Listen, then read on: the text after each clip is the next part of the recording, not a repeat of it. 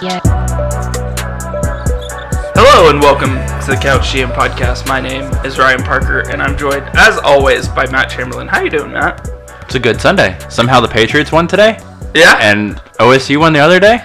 so it's a it's a good football weekend for sure. I know not not having too many of these lately, Ryan. Yeah, it's a good Saturday and Sunday. Uh, My Packers are to be determined as of this recording. Yep. Uh, got to play. I forget the Bears. Oh yeah, that's The win. Bears. That's the win. And Yeah. Trubisky's starting tonight. Ah, Come on, got him. Come And- on. Yep. And then OSU basketball's played a couple games now, so all Yeah. of a sudden it's like we can get on that Cade Cunningham hype. You can start seeing your number one draft pick for the following draft. Yeah, You know, he's already wearing that blue Native American uniform, giving you a taste, Ryan. it looked really good. That's all I'm gonna say. It looked really good. I'm sure Sam Presti is already tampering with the kid. It's like, yeah, just stop playing now, please. Mike Uh, Boynton's got a promise for to be on the staff next year in OKC. Uh, he could be the G League head coach, I guess. There you go. Uh, I guess or top assistant because at this point, all of our assistants have like no head coaching experience. They're all just developmental guys. Uh, Because that's where your team's going this year. yeah, but not tanking. Not doing that. Not don't use the word tank, Matt. Only because you don't want to get fined. Sure, whatever. Spirited, competitive losing. There you go. That's the Oklahoma State method right there. There it is. There it is. Um, before we dive more into episode 91, by the way, we're on episode 91. Wow. which is just bonkers. Uh, follow us on Twitter and on Instagram. Uh, you can find us uh, by searching for NBA Couch GM Podcast, um, or give us a rating and review on the podcast platform of your choice. We would greatly appreciate that. Uh, in the recap, uh, so if you missed episodes uh, 89 and 90, we kind of recapped Draft Night Madness, um, talked about some draft picks in episode 89, and in episode 90, we talked about free agency just absolute getting wild and NBA Loved it. dramatic stuff in the fall. I mean, usually we get this in the summer where there's like no sports going on, Right. But it was kind of nice to get it, uh, like in, it was like middle of a week. It was great. Yeah. It was Sports that week. Just wild. it was absolutely insane. Anyways, moving on to a little bit quieter this this week in news. Matt, what's going on? So, yeah, because all the major trades been accomplished, major free agent signings been accomplished. Um, we did finally get a resolution to the Bogdan Bogdanovich deal um, in Atlanta, um, going to the Hawks. Kings not bringing him back. But other news, um, I don't know how to feel about this one, Ryan, but DeMarcus Cousins has signed with the Houston Rockets. Um, that's a thing.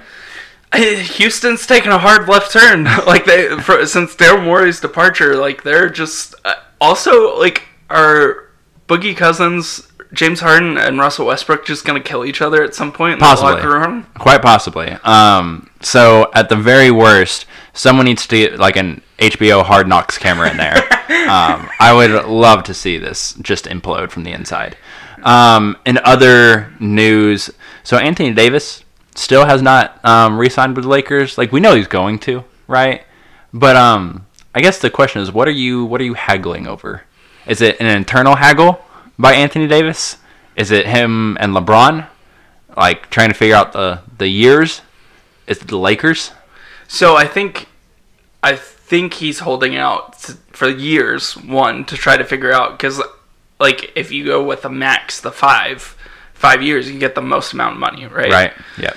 Uh, if you go for less years, you get that flexibility, and also like potentially signing another big free agent in the better free agency class next next summer. Yeah. Um, so I'm sure that's what he's going back and forth on. If I were AD, like you want the extra money, Yeah.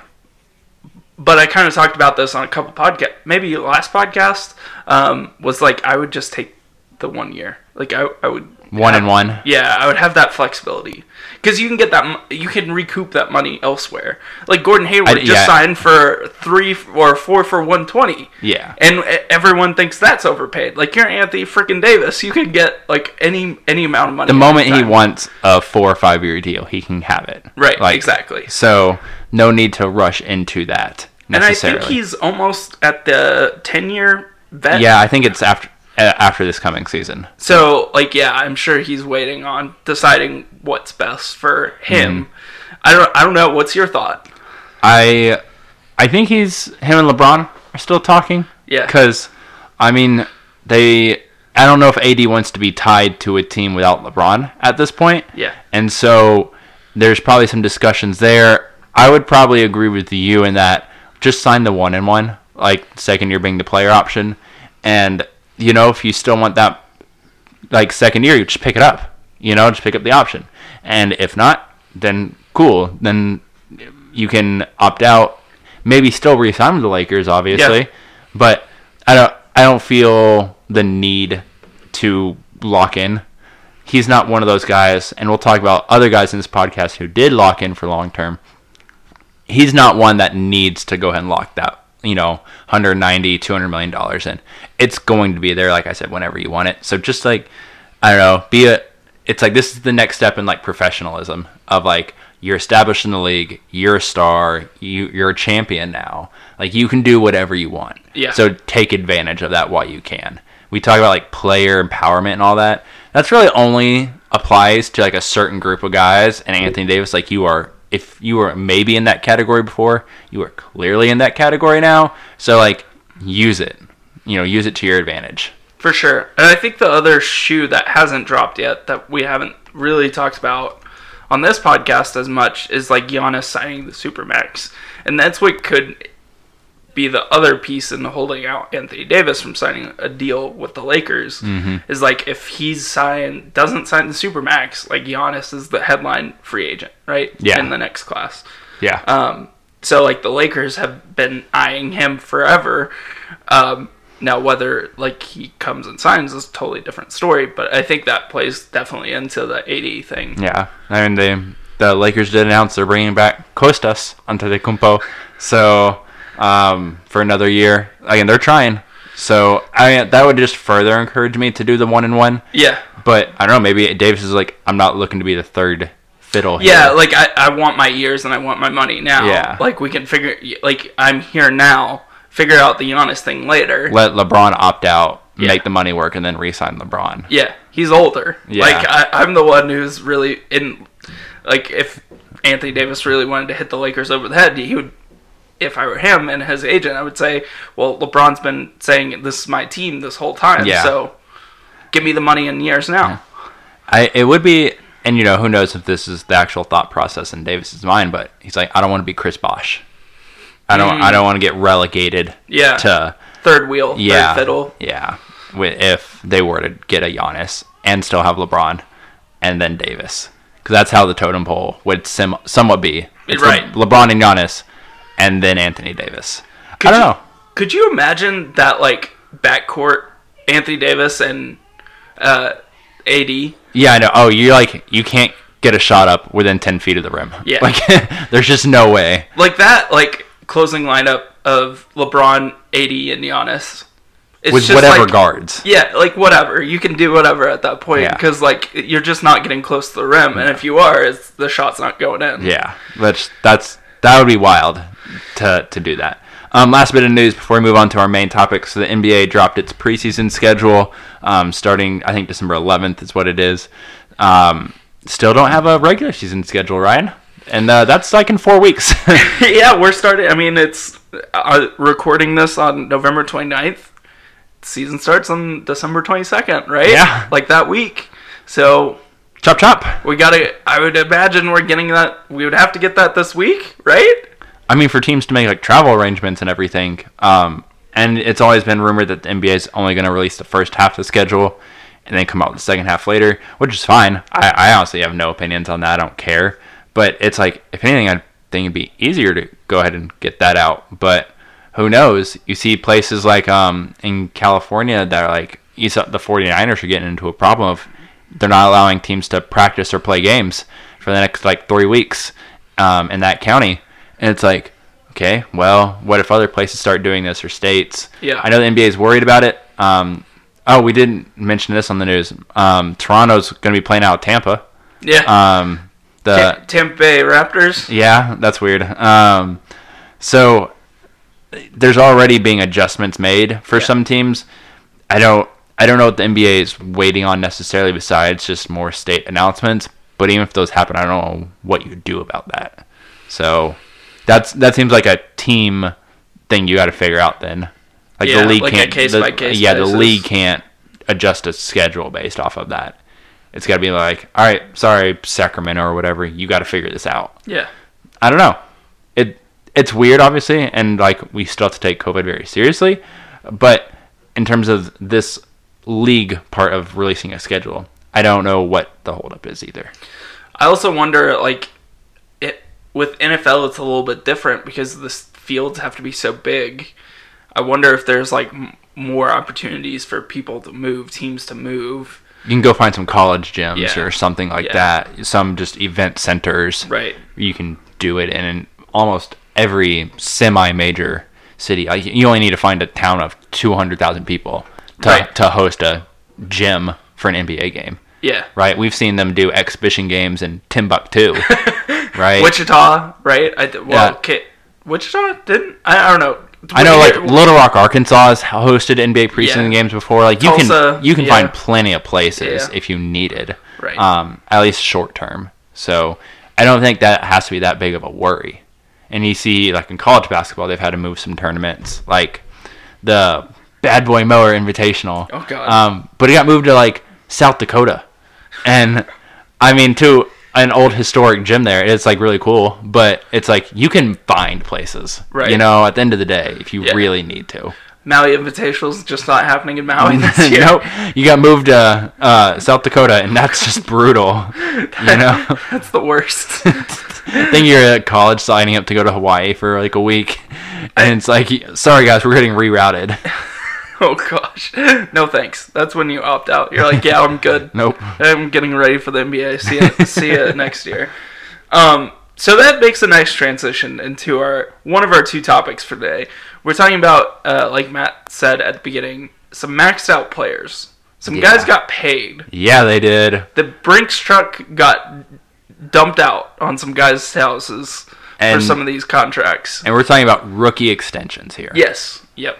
Um, so essentially, what we're going to be talking about is, is a handful of guys who we most would want to build around. Because essentially, all five of these players got the same deal: um, Bam Adebayo, Brandon Ingram, uh, De'Aaron Fox, Donovan Mitchell, Jayson Tatum. Um, most of those guys from the 2017 draft, Ingram from the year before. But essentially, they all got a five-year, 163 million dollar deal with the potential to get up to 195 million um, if they hit like all their incentives. Which some of them are very likely, some maybe less, but essentially we're in that range of this 30, 35, um, almost 40 million dollar per year deal. So what we're gonna do is talk about these five guys. Um, obviously, Bam Adebayo in Miami, Ingram in New Orleans, Fox in Sacramento, poor De'Aaron Fox, um, Donovan Mitchell in Utah, and Jayson Tatum in Boston. Who, if you were starting a franchise, would you want to build mm. your team, your franchise around? So we're gonna start at number five and work our way up to number one. So Ryan, who's your number five guy out of this group? I have to preface this with saying I don't hate this player. Like I, I Yes, you do. I, I don't though. I don't. I really enjoy Donovan Mitchell, but he is my fifth. Oh gosh, He's below everyone else for me. That's bold. So he had this incredible rookie year, right? Like we all were like, "Oh my god, Donovan Mitchell like picked what? 14, 12, 13, Something something, like- yeah. like in that range, late lottery." Didn't expect to see this from this kid and this early on. Was it wasn't that year he obliterated OKC? Yeah, that was the year that Okay. yeah, Oklahoma City got bounced in the Put Paul round. George in his place. Yeah, playoff P showed up on that that series. Um, that was year one. So uh, and since then, it just hasn't really clicked. Like there's always been some like he's not been always the most efficient scorer. Like his three point shooting outside of the bubble, this has been kind of off and on. Incredible dunker, incredible athlete. Doesn't really play defense still, even though he's on a like a defensive minded team. He's Right. Quin not- Snyder's one of the best in the league. Right. He's just like an okay defender. Like there's not like ever a time it's like okay, this guy can take out one of the best perimeter Yeah. players on the other team. Great scorer, can create his own shot. I don't I'm still not convinced he can create shots for other people.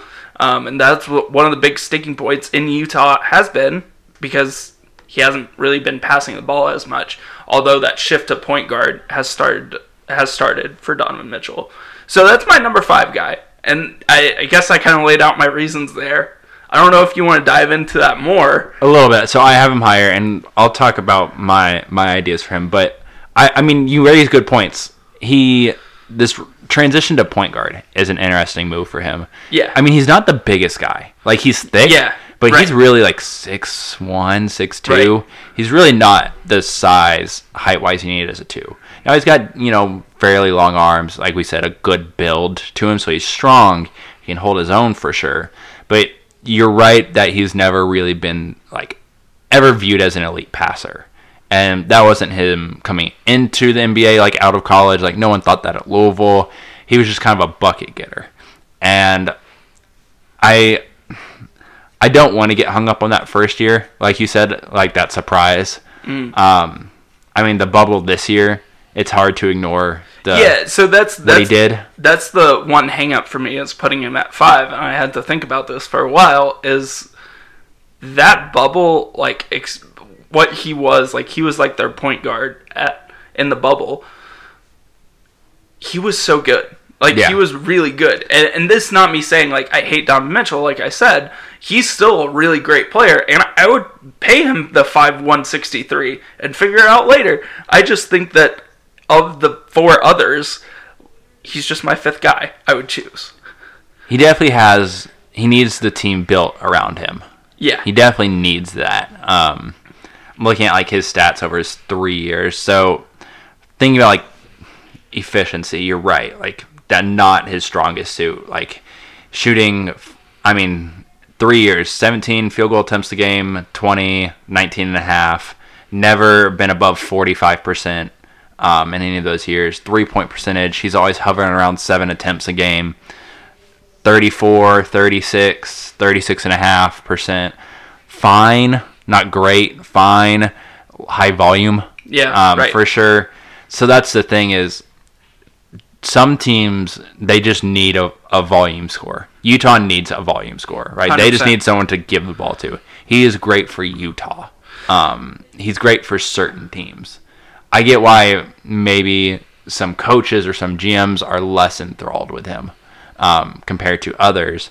He's got a nice situation in Utah. Utah's starting to build around him by putting they got um, Bojan Bogdanovich, um, Rudy. I, they don't feel the need, I think, to even try and get him post touches at this point. right. You know, they're still playing Conley next to him. I, I don't know if long term you want to keep putting that point next to him or not. That's the one thing they still got to figure out. I get the hangups with Mitchell. I do for sure. There's just something about a guy that's in three years in the league has averaged 20 and a half, 23.8, and 24 points a game. Yeah, one of the cr- most incredible scores uh, in the game, like as of right now. I think that's my final point. Kind of you touched on there is like if you move Donovan Mitchell to like let's say the Knicks, like what does that look like? And I don't know, and we might Yeah. nev- not ever know, and that's fine. I that's just my hangup. I think with the other four guys, you can throw them onto any team, and they make them significantly better. Yeah. I don't know if Donovan Mitchell does that. Yeah, that's a it's a great point, and one that NBA Twitter is going to get very upset about because I love Donovan Mitchell. I think he's amazing. Like he's an these, amazing. these are person. five great players. Yeah, here. yeah, exactly. Like if you, I mean, I guess that could theoretically be a one through five, and like that's Yeah. that's like a sixty win team that we have listed out here. Yes. Um, I, j- I don't know. That's just my hangups with Donovan Mitchell as of right now. After three years, I was if, if we were doing this after his rookie year, he would be probably one or two for me. Yeah, because I mean, compared to a lot of guys' rookie year, or even for Ingram, what would be his sophomore year, right? He exploded out of the Yeah. gate, um, and he's semi plateaued, semi. Um, my number five is Bam Adebayo. Okay. So my what I like about Bam, obviously the defense, right? And he's shown more offensive creativity um, than what he ever showed at Kentucky coming out. So now been in the league for three years. You see he can pass some, you can run different sets out of him. You can essentially just give him the ball at the high post and while he's not a dribble creator, right? You can do any type of screen handoff, um, any sort of off ball action with him. Um, obviously, just normal pick and roll, he's great at. And defensively, not just protecting the rim like we saw in the playoffs in the bubble, but then also, you know, every single night he can switch on the perimeter, he can guard inside. I mean, consistently three through five switching um, even some twos and occasional ones. I there's a lot of value in that for sure. The the hangups for me is the jump shot still doesn't look that great. it's so bad. He So- took some, he took some elbow jumpers in the finals. And like, it's Oof. like it's like hitting the backboard on the other side of the rim. Yeah. And like not on the like the box either. Yeah. It's just like past it. And so it's like for someone that's not a bad free throw shooter, like he is at 72, 73 and a half and 69 this past year, not great, but his volume definitely increased. Um he's like he's got decent touch inside. Mm. You know, it's like he finds ways to creatively finish dunks. Yep. It's just something about his offensive game feels limited to me and while I highly value defense, we talked about this a pot or two ago. You know, what percentage of the league's value comes from offense or defense? And I'm somewhere like 70% offense, Yeah. 30% defense, somewhere in there ish. So, of all these guys, again, really like Bam, I would love for him to be a center on my team. If I had to prioritize him in comparison to these other guys, I don't know how I can get him above a wing guard score at this point. If he had any semblance of a, you know, even just an elbow jump shot, I would feel so much better because then his offensive game could open up to, you know, not just hitting that shot, but having opposing centers um, have to respect it, and then he, you know, two dribbles at the rim, finishing, or one dribble kick out. Which the one dribble kick out doesn't sound unreasonable for him, but teams wouldn't respect his game enough to give that option to him right now. Right. And I don't know if they'll ever have to. So that's where my hangups are with Bam. That's a good point. I so I mean, I can kind of get into this a little bit because Bam's my fourth. Yeah, that's fine. Um, and I'll just piggyback off your conversation about Bam. Is that I I agree his offensive game is so limited. Not so limited. It's limited to a point, right? Yeah. Because shooting is limited. his shooting it's a shooting and even like centers now in the nba are so are more devalued than ever Yeah. um and like one of the big things about the finals we kept hearing was like well goran dragic isn't in the game so it's hard to unlock bam. Which is fair. Like i think there's some like point to that in that the lakers were playing bam a certain way Yeah. without having a true dive person to the rim. Um, but like I think at the same time, whenever you have a player who you need someone else to help you with your offense, that just limits you on what you can do. Although like Bam is just an incredible defender, like and that kind of makes up for some of that, like you were Yeah. saying. That's the you raise a good point there, like Dragic, and I mean you can insert many guards into Right. that spot. Not doesn't have to be just Dragic, but it's like we saw him tear up my Celtics. Um, I feel like that was more due to Dragic though, because Right. Boston had to so deeply respect him. Help off and of- then yeah, and then like they couldn't leave Robinson. Robinson was killing him. Couldn't leave Herro. Herro obviously had the one game where he just murdered them. So it's like they had of all the guys, they're like we'll leave Bam, but like that just says like we'll most teams will they'll will guard Dragic hard. We'll guard your shooters hard. We got to guard Butler hard, and with Adebayo, we'll try and not give up dunks. And, you know, he had the one game where he went for like 30 on basically all dunks against Boston. But like that just goes to show like he needs a he needs an aggressive lead ball um, handler coming off of pick and rolls with him, 100%. and he needs spacing to open up the die for him. Now, while I think he can do some short roll pick and roll passing, it I I don't know how valuable that ultimately is in mm-hmm. comparison to these other guys. I think it's a really valuable skill when I'm looking at draft prospects. Like, can they do that or develop into that? But knowing that he doesn't have any semblance of a jump shot, it loses part of its value. That that part. If you can short pick and roll like Sabonis, and you're a threat to shoot it, you're a threat to pass it, you're a threat to put it on the floor. Now that's I mean you have everything in the book for you. But with Adebayo, it's really just pass right now. That's a good point too, and I think kind of like off the Mitchell point we are making is like is Bam just in the best possible situation for Bam? It feels like it. because like if he's on the Charlotte Hornets, like is he as good as we perceive him to be? No, he's not. Yeah, exactly. And I think that's kind of my hang up too with Bam not being any higher.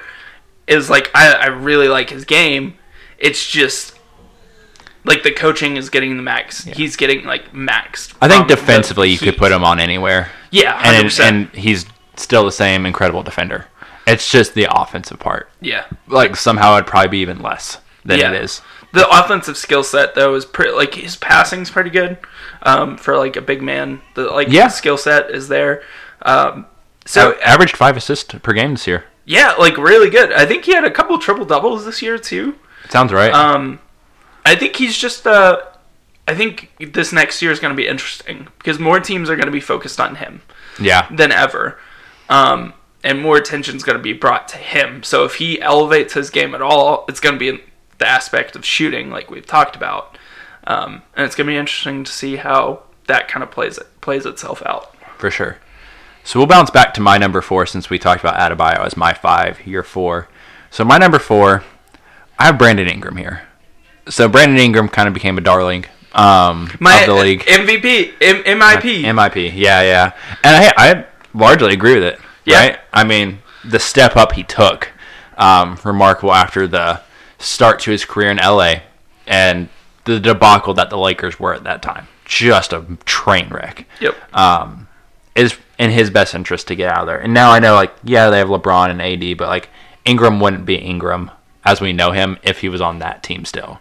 Um, so my what I like about Ingram, obviously, and this is where I kind of get into with some of these other guys is just can score with the best of them. Right? You you need a bucket at large. Brandon Ingram can get you a bucket. Um, New Orleans maximizes that um, option to just go shoot it up. Yeah. Right?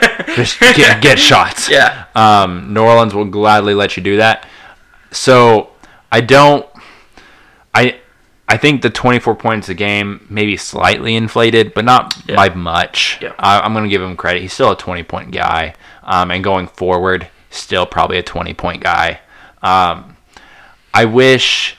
I wish he was a little more creator. It's what you talked about with Mitchell. Yeah. Um, he did more for his teammates. He did bump up to four assists a game this year.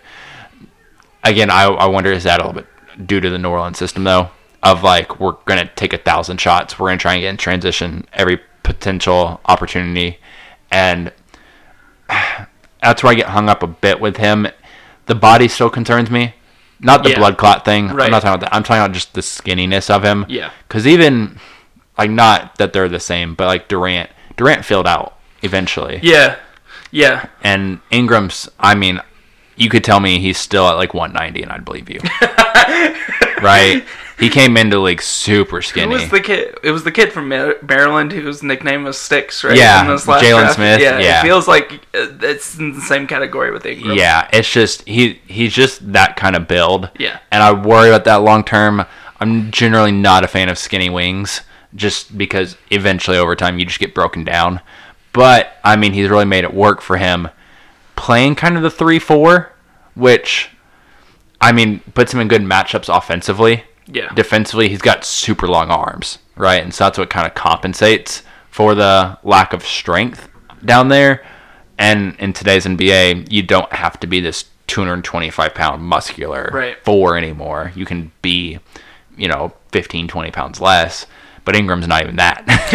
so, He's like 15, 20 pounds down from what you would ideally want him yeah, to be. Yeah. yeah, He needs to get into some of that New Orleans food down there, like ASAP. um, he, him and Zion need to go spend some time together. Oh gosh. um, but so I, I really like his game. I I like the ability to score. I like the ability that he can just rise up over pretty much anybody to get a shot off because the arms are just ridiculous. And I like the defensive flashes. I just don't know if I believe in any given system that Brandon Ingram is a high, you know, elite level player. I think he's a good player. I just don't know if he's a great player. That's a good, really good point about him. Um, ironically, I have him at three, so Man. I have everyone like a not notch above you so far, except for Mitchell. Um, but I, so like, I really love Brandon Ingram's game. I didn't for a long time. Yeah. I was anti Ingram. Yeah. and then I kind of like flipped this year. Uh, he's fun score. Like can score from anywhere, like you were saying. He could score a lot better off the dribble this year too. Yeah, that was the other thing, and like extending his range. Mhm, really, definitely. like he he really didn't shoot as many threes. He was taking a lot of long twos in LA, um, and that kind of got resolved a little bit this year. Um, and that was another impressive thing is like he kind of has a post move, like Yeah. two when he gets the ball down. Well, that looks like those fadeaways. yeah, those fadeaways it's are just ridiculous. It's like Dirk. yeah, it's just kind of crazy. Like his offensive game has evolved so much. I think that's, but the biggest point you brought up to me is like defensively, he's still not in that category of like taking out a guy. No, he's And- like fine, good at times. Yeah, and maybe like that's not the biggest issue for New Orleans because they have other guys they feel like they can do that, or at least they did with Yeah. Drew Holiday. Now they don't. Um, but I think like he's he, he still has a lot of room to grow. Um, Yeah, whi- which is kind of, a, I think, a fair assessment. I don't think he's been with the same coach for more than right. a year or two. Because it's three years in LA, now a year in New Orleans, and he's getting a new coach also Yeah. with Stan, which maybe Stan helps with the defense. Yeah, maybe that's it. Maybe he gets in a really good system. But I, I think another point you brought up is like in a playoff team, how good is Brandon Ingram? Is he like ever the third best player? Or like second best For player? a championship team, I think he could be like a third best player. yeah. For a championship team, there's I don't think there's any way he's a one or two. Yeah, I, I, and that that's the thing with him right now for me too is like I don't building around him and paying him this contract like you want him to be your number one option. And maybe he grows into that a little bit more but I, I just feel like he's we're starting to hit not the ceiling for these guys because I don't want to put these guys in a box but specifically Ingram it feels like there's only so much more you can do with your game. Defensively you can get better but I think Yeah. offensively he's pretty much there. Yeah, right. And you you mentioned his three point attempts. Just rattling this off real quick. Um, first three years in LA, attempts per game from three 2.4, 1.8, 1.8. This year in New Orleans jumped up to 6.2. Yeah. So Right. that's it. And he, did it kind of efficiently. He was like mid 30s, right? Uh, he got up to 39 by the end of the year. so there it is. Yeah. Yeah. Pretty efficient three point If, if he's doing that and two point attempts, he stayed at, he was last, I mean, LA career 6.3, 11, 12. He was at 11 and a half this year in New Orleans. So it's like he didn't increase that part of his game. He truly just increased how often he was taking threes, um, which is helpful. And getting to the line six times a game, um, big for him. Free throw percentage drastically jumped for him. He was 62, 68, 67 and a half. In LA, this year jumped to 85. So if he if he can just like capitalize on those opportunities, even Right. those are easy points for him. And my last kind of thing here before we move on, he's yeah a year older in terms of like the draft class, right? He was part of the 2016 draft. These other guys were part of the 2017 draft. Um, not that much older though. He's he literally just turned 23 in September. So whereas like Tatum is gonna turn 23 in March, Fox gonna turn um, 23 here in December. Bam is actually older than him. Bam um, was an old older freshman. He's um, like two months older oh. than Brandon Ingram. Um, let me see if I can pull up Donovan Mitchell real quick. Donovan Mitchell's older, too, Yeah, because he he played a sophomore. sophomore. Yeah, At, at Louisville. So even though he was a year further along in his NBA career, he's really that's not even a factor in this conversation because it's really not that different. Um, yeah, Donovan Mitchell's already 24, just turned 24. Yeah. So he's like a full year older. Um, so it's really just uh, Tatum being the youngest of all these guys. but not by too Much. much, even. Yeah. Yeah. Um, so you you started to talk about the next guy because Ingram was your three. Again, we like Ingram. We like him. Um, I've I thought I was gonna be the risky one putting Fox at three here because I'm a huge De'Aaron Fox fan. Yeah. I just I hate Sacramento with a passion and what they've done to him. So I do you want to talk on Fox first since I talked first the last couple times? Sure. Stolen your thunder. Yeah, it's fine. Um, it's kind of flow, flowed really well. So I have Fox at two. Um, De'Aaron Fox has been really good, regardless of what the Sacramento Kings has done on the floor, and that speaks volumes to me. Like that guy's just been one of the most competent players in the NBA, one of the most fun players to watch. He gets up and down the floor so quick, can create offense for others, can shoot the ball, can get to the rim, and he's doing it with a terrible roster. Just awful. Just absolutely awful situation. And Luke Walton as his head coach this year. Yeah, exactly. And despite all of this, I think he can still be a top tier point guard. Um, Yes. Defensively, like he's he's a little weak defensively, but he's never been in a situation where like he's ever able to show off his defensive skills. And I think he he could be a sneaky good defender. Um, Well, because like you look at the Kings, what they've been throwing out on the floor with them, it's been like him, Bogdanovich, who's not a particularly good defender either. Right. Hield, we know is not a good defender. Barnes, not a good defender. Bagley, not a good defender. They're like Bjelica, not a good defender. all good off ball defenders. Yeah, like they're all they're all competent off ball defenders. Right. And then it's like there's no one that can ever guard the ball on this Yeah. team though, right? Besides like Cory Joseph, and Cory Joseph can't do everything for you. Um, so that's that's ridiculous. And even like they haven't had like big man protection at the rim. Yeah. Like Richaun Holmes is nice, but he's not like anything that special. Like he's a That's why- backup center. That's why they signed Hassan Whiteside, Yeah. Ryan. Um, God. so you're you're definitely right about that with the defense with De'Aaron Fox. So I just think like if I'm picking a player in the NBA, one to build around, it's like speed matters in the NBA. Yeah. Um, And it's not just full court; it's like half court. yeah, he's he's just so quick to get to the rim. I, I just I don't know. Like I like Fox. I know like I've kind of flipped. I feel like Fox and what most people would rank these people as because if you gave most people most fans, I feel like Mitchell would be here. Um, and I'm just higher on Fox. I don't know. I've always liked De'Aaron, De'Aaron Fox too. I've been a big De'Aaron Fox fan. Um, his nickname's awesome. I know that doesn't matter about basketball things um, for what we're ranking them for, but like I just for the roster he's been given, and for the fact that they've almost been a playoff team the last two years, I think Yeah. speaks volumes to because it's no one else. Like who else Yeah. is who else is producing here? Right. Like, it, are you saying like Barnes is getting you like Barnes is taking shots. Harrison Barnes is getting you to the playoffs? No, like it's all De'Aaron Fox. Yeah. I I'm very curious what this year looks like with an increased role now that Bogdanovich is gone. Yeah. Um, really, you're there's not a great secondary ball handler now because that's not Hield's game. Hield's really more catch and shoot, run Right. off of screens. Barnes, I mean Barnes is going to take shots, but you know whatever. Bagley, same thing.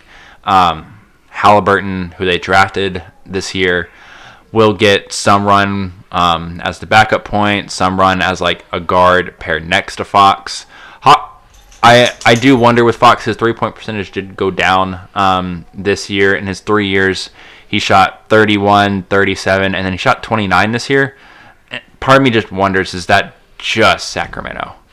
Yeah. Because I don't I don't watch De'Aaron Fox and be like he can't shoot. Yeah. Like I, have never thought about his form really. He's gotten a little bigger since he's gotten the league. It's not like he's a massive dude, but he, the fact that he's somewhere in that 180, 190 range is like fine, right?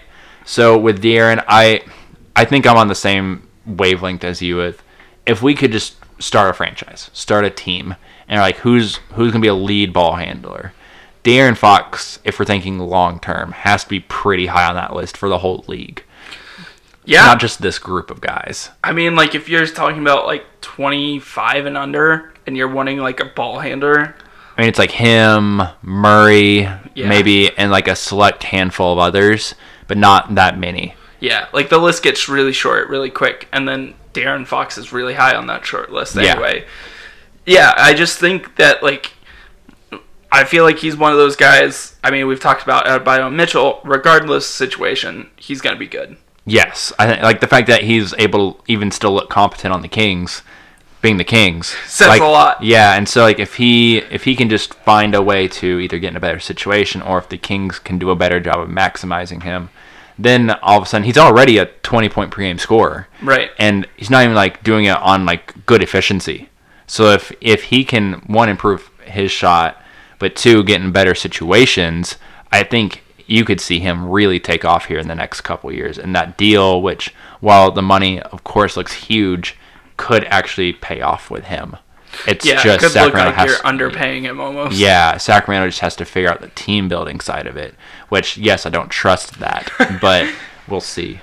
Now, you you alluded to it. Um, you obviously had Mitchell way lower. Yes. I I still put Mitchell at two. Okay. So I I can see this either way. Like for me, like it, it's just those things we talked about. I'll let you talk here. But so while I don't get wrong, I don't love the fact that he is a smaller two. I don't love that. I mean, he's got long arms, so it helps make up for it. He he just plays with such gravity and power that it's like it almost doesn't matter. And there's certain guys that like you just have to have an it factor. Like Yeah. I don't care if I'm smaller. I don't care if I'm shorter. I don't care if you're faster. Not that Donovan Mitchell isn't fast necessarily, but it's like I just don't care because I'm going to find a way to get a bucket. And in Utah, I think what impresses me is while yes, Utah's a good situation, like from a well-rounded development standpoint, there's still no one on that team that can just get a bucket, right? And there hasn't been either. Like Bogdanovich was a really nice addition for them because he could kind of do something on his own. Conley he can't do it anymore. Rubio was never that guy. You know, it's not like Royce O'Neale was ever doing anything. Joe Ingles is nice and like a third option pick and roll um, or a bench guy um, running a second unit, but not really that you know core group. And then Rudy obviously is Rudy. So every team he's played in the last three years is no, this is the only guy that can get a shot up on his own. So he's had to deal with that all three years. Three point percentage we talked about like not bad actually. It's been around league average. Um, and he's been putting up almost seven a game, and that was something I wondered when he came into the league was how good of a three point shooter was he going to be? He's really worked on that part of his game. We saw in the bubble he can just get a bucket. I mean, and really, if you need him to 20 buckets. Um, I think he's a good rebounder. I think there is more passing potential there than we've seen. It's more just a shift in mentality for him. I don't mind giving him, him the ball every single possession and just Yeah. saying, do what you need to do. Um, whereas I don't quite feel that way about like Ingram. And then with Fox, I, I feel that way about Fox. But at this point, Mitchell has shown a greater ability just to, like score still. Um, whereas Fox is probably still a better passer. But Mitchell still has something to unlock there that I really like. And I guess if I'm looking, you know, long term, who who am I playing with? I'll take the guy who has shown the ability to play off ball a little more because Fox, they they can't really take the ball out of his hands there Right. because they have no one else, and when they have, they're just having De'Aaron just stand there. um, so while I think De'Aaron can do more off ball, hasn't been asked to, hasn't shown the ability to. Whereas Donovan he's played off ball, he's played on ball. I think I just trust him more if he does get put on a team that's maybe got another guy on it to still get 20 and hit big shots and he's a good defender he's had to expend so much energy on offense hmm. that he hasn't been the full blown defender but of any of these guys that we've talked about so far um, on the perimeter so him fox and ingram he's the only one that i feel like if you needed like hey we need one stop here Yeah. he's the guy It's like, I got you. Every, the other two, eh. Yeah. Eh. Ingram, it's like 50 50, and Yeah. Fox, it's not even Yeah. 50 50. So Probably not, no. So that's where I feel pretty good with Mitchell. Is, and even that, he can probably do it one through three, Hmm. you know? Um, So that's why I think I'm gonna tilt Mitchell. And we've talked about some of his pros um, and cons. Um, I just I think if I've got to ride with a guy for the next six years, eight years, ten years, I think Donovan's probably where I have to lean out of that group. Because then fair points. yeah, and then the, there's kind of the next guy we'll talk about that neither of us have mentioned. It's kind of in that class of his own to me. Yeah. I don't know about you, but to me he is, and that's Jayson Tatum. I agree. Yeah, best player out of all of these guys. Yeah, and that's one I really didn't feel like I had to think too much about. Right. You know, Yeah. something like 6'8", 210, 220, somewhere in there. Just an incredible score. Out of all those guys, just the smoothest looking dude out there. And what he showed this past year, which is I can play defense also and still then go on the other end and score. Which having that two way ability is something that Mitchell's got that potential for. Fox and Ingram a little, and Adebayo it's more defense and offense. Tatum can just bring something to the game on in all facets that those other guys just I don't know if they can. Right, moving forward. Yeah. Yeah, 100%. Like Tatum is just such a special player in that he can score, he can defend. He started even like his passing ability got way way Yeah. better this season. I- Especially saw it in the bubble. yeah, in the bubble it really showed. Um, his finishing, I think that's something we've both been criti- critical of. Very much in the, so. in the past was got even better, even though he did get blocked by Adebayo at the rim. I mean that was You know, he went up strong with it, and that's what you want, right? Like Yeah. you don't. I, I think in the past, like he would have probably tried to go for a layup there, and that would have ended even worse. So, Yeah. um, I just really appreciate his ability to score, defend. I mean, he's a prototypical like wing that you want at the NBA at the NBA level. Um, and if you're building around any of these five guys, like Tatum has to be at the top of the list. Yeah. So you were talking about finishing inside, which has been a frustrating point for, for Tatum. So in this, looking at this, this is from Basketball Reference. So um, two point range when he's between three and ten feet of the rim.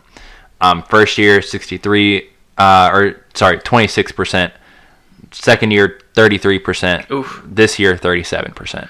So it's gotten marginally It's, better. You know, right? It needs to be better overall. Yeah. It does. But it's gotten better. So like he's kind of developed a if I can't get to the rim all the way, I can have a floater. I can have that Mm, yeah. kind of little push shot from there. I can, you know, get into a, you know, pull up, you know, or a, or a post move even um, against a smaller defender.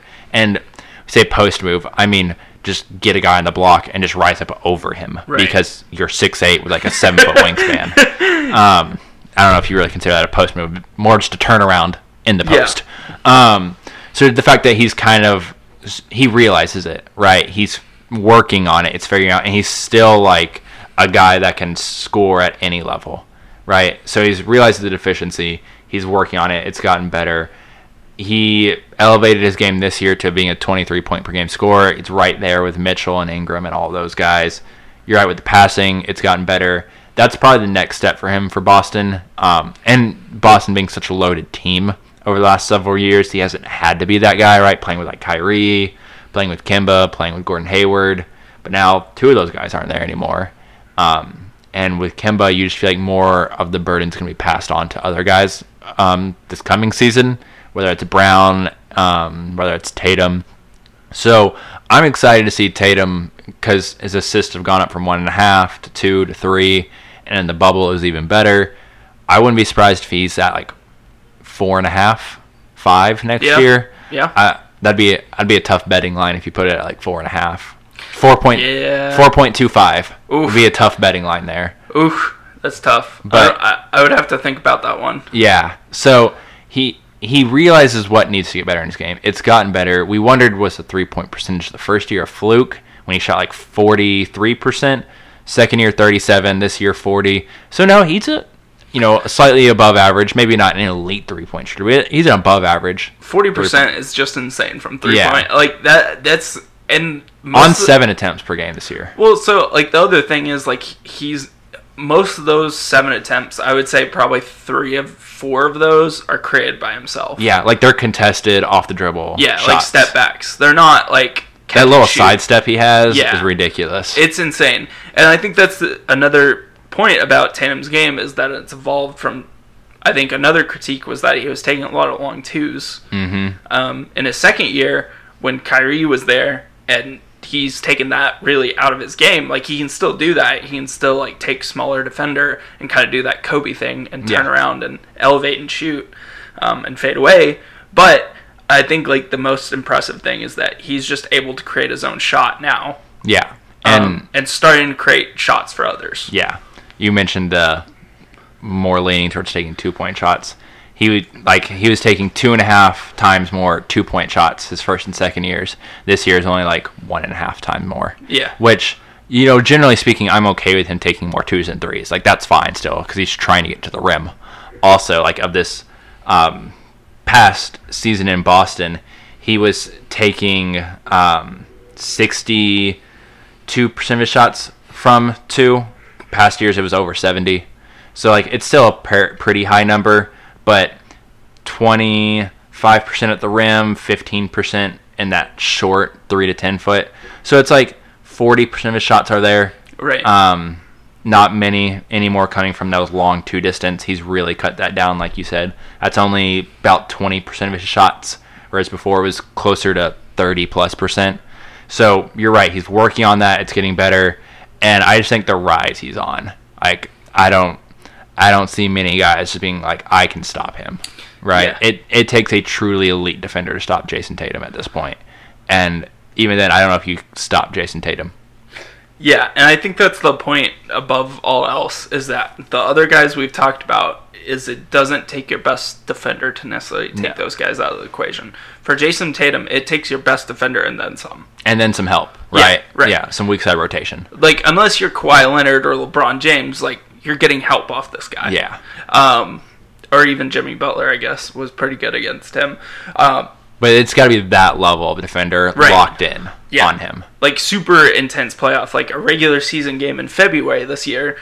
Tatum could still go for twenty five. yeah, semi against anybody easily. essentially. Yeah. Yeah, it's I, I'm just super impressed with this kid. Like he can do it all, and like you said, he's I think he still has another level to go, which is kind of Yeah. scary for the rest of the NBA. Yeah, it's like he's shown enough to let you know that there is for sure that next level Yeah. still, offensively and defensively. So in that we'll get into our second topic um, of the day. Still talking about young guys, young teams. A team trying to pivot away from that apparently, Ryan. Um, do we believe in the Atlanta Hawks? Topic number two. So let's get into this. So the Atlanta Hawks offered Bogdan Bogdanovich um, an offer sheet, Yeah. and the Kings declined to match that offer sheet. So he's no longer on the the Kings. He's on the Hawks. So the Hawks got him for four years, seventy-two million dollars. So 18 a year. It's not bad. Not terrible, not terrible. But you also brought in Gallinari, Rondo, Solomon Hill, and Kris Dunn in this offseason. And you drafted DeAndre Hunter and Cam Reddish last. Previous year, yeah. This team got old real fast, Ryan. Yeah, that's kind of from like the youngest roster in the league to like all of a sudden you just signed like four 30 year olds. like veterans. And I guess at some point, like a team has to do this, right? Like Yeah. they have to bring in some older talent to start to contend. Because this obviously the core the core is young. I guess Bogdanovich now. I don't I don't know. Like Collins, Maybe? Huerter, Reddish, Hunter. Like I don't know what the core of this team is. Like they're trying to. I, let's pa- pause for a second and talk about their lineups because that's important context to talk Yeah. to preface this conversation. So I think their starting lineup is going to be something like Trae Young, Bogdanovich. That's your backcourt. And Yeah. then in the front court, you'll have Gallo, Collins, Capela. Because remember, they traded for Clint Capela also. yeah, that was the thing. Um, we never like saw him. I don't think in Atlanta playing a game for them. I don't know I if don't he, think so. So I don't know. like that's I mean not that anyone was watching anyway. So but yeah, it's like all of a sudden it's like you're bringing in three guys with Bogdanovich, Gallo, and Capela. That it's like even Bogdanovich, we view him as a newer guy to the league. He's like 28 still. Right. He played professionally in Europe before coming over to the league. So now you've got that logjam to deal with the draft picks you've had in the last couple of years. Um, so in the backups, you we're going to project Rondo as the backup point guard. I do wonder how many regular season minutes he's playing for Atlanta, but okay. Huerter um, is your backup two, Reddish and Hunter, and then you drafted Okongwu with the number six pick. So that's four guys in that second unit that are all like 21 and under um, and need time on the court to develop. And then you'll have Kris Dunn and Solomon Hill as kind of like extra depth. So don't get me wrong, like in in a vacuum, having those 12 guys as your rotation, like you're not going to play anyone that sucks, right? But at the same time, there's a lot of young guys between Young, Collins, Huerter, Reddish, and Hunter and Okongwu that they just need to be on the floor to play. And there's one basketball, Ryan. so not I'm not sure who's playing defense here. I'm not sure how Lloyd Pierce is getting all the young guys enough minutes. I'm not sure how there's honestly enough shots going to get passed around in that starting unit, let alone getting along to Rondo, Huerter, Reddish. I'm I'm I guess this just leads us to the the main question here is with all that said, do we believe in Atlanta trying to make this playoff push? Cuz that's what they want to do.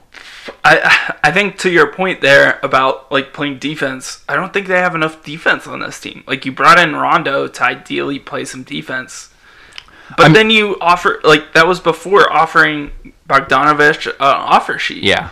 Like I guess you want talent. Like you. You figure it out later. Yeah, acquire talent, figure it out later. That's what the Kings should have done. Um, so maybe the, I mean, maybe the Hawks just outsmarted the Kings here. I don't know. I just think the the lineup here of like young Bogdanovich, Gallo, that's gonna hurt. Zero defense. Like who who's stopping anybody? Uh, like Col- Collins and Capela, but like Collins Defense hasn't been his calling card. defense hasn't been his calling card, and then Capela is like he can't really switch on to people on the perimeter. We've seen it. We've seen it for years. You have to develop like a drop system Right. for Capela to like.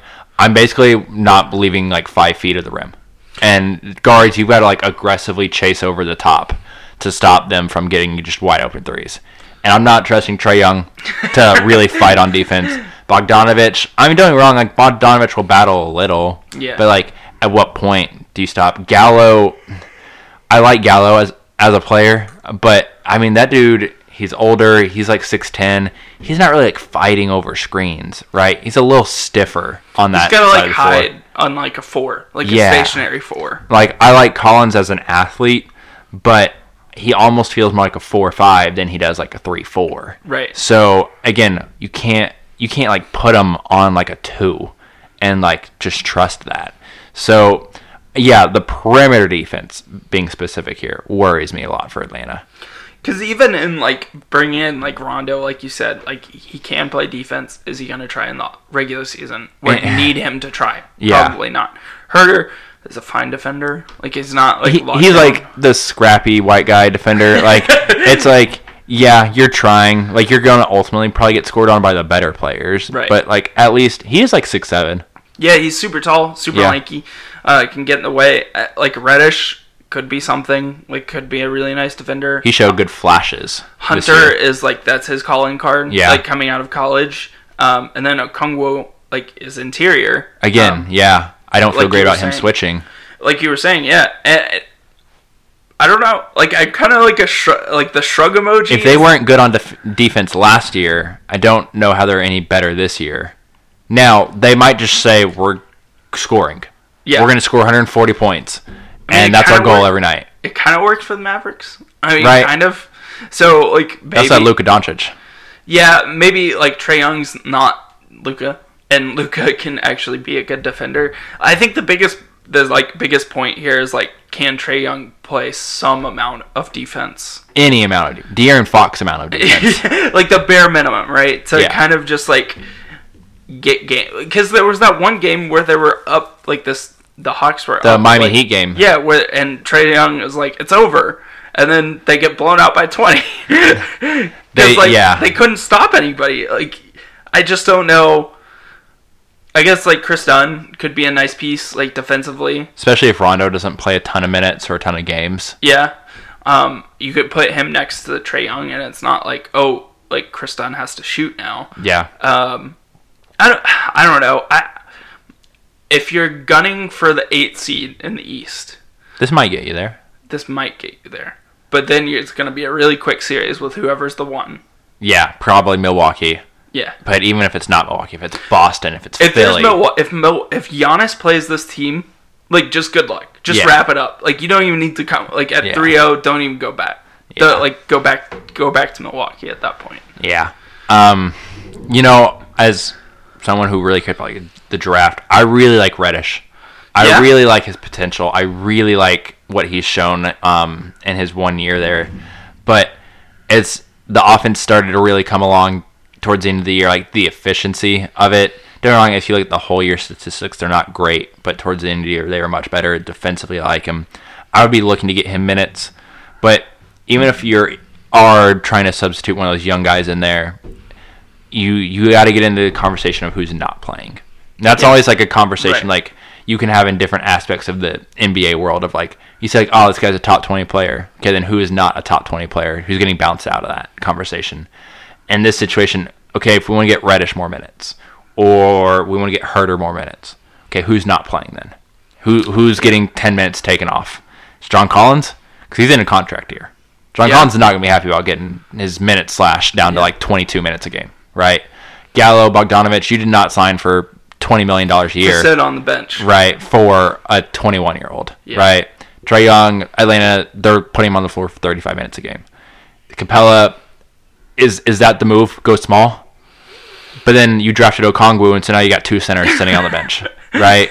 So I'm I'm wondering what creativity Lloyd Pierce does here. I'm wondering what kind of development they have here, because if if they could do something where like Collins buys into playing the five, and you could just move Collins um, to the five, Gallo to the four, and then insert Huerter or Reddish or whatever. Yeah. Like again, that's fun.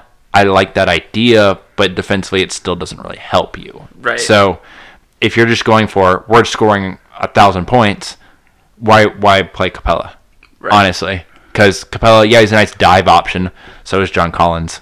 John Collins' best attribute is athletic dunking. Yeah. So you know, like so let's just do that instead and evolve John Collins into like he can do short roll, um, or he could dive all the way to the rim, or he can pick and pop.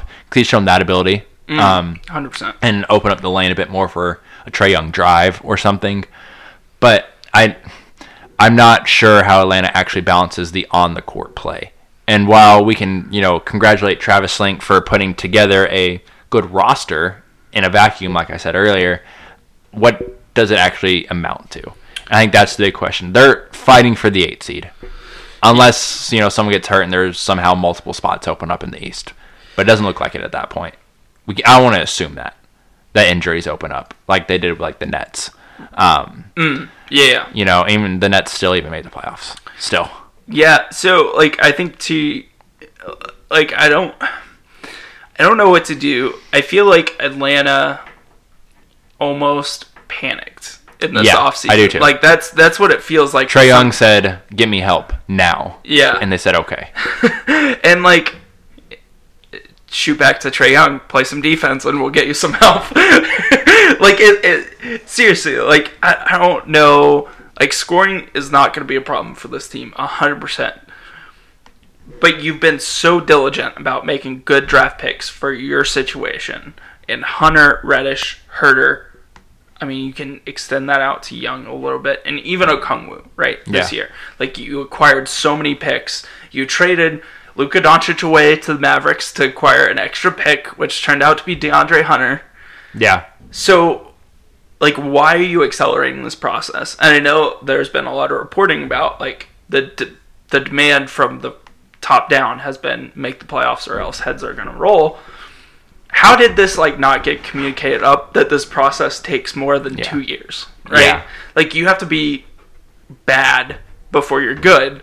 And it feels like Atlanta in this situation, even in this offseason, is trying to run sprint Yeah. before they even can walk. yeah, and they got used to winning a little bit, right? They had the Budenholzer teams. Yeah. that while they didn't have great playoff success ultimately, Right. Mm-hmm. they they at least won some playoff games.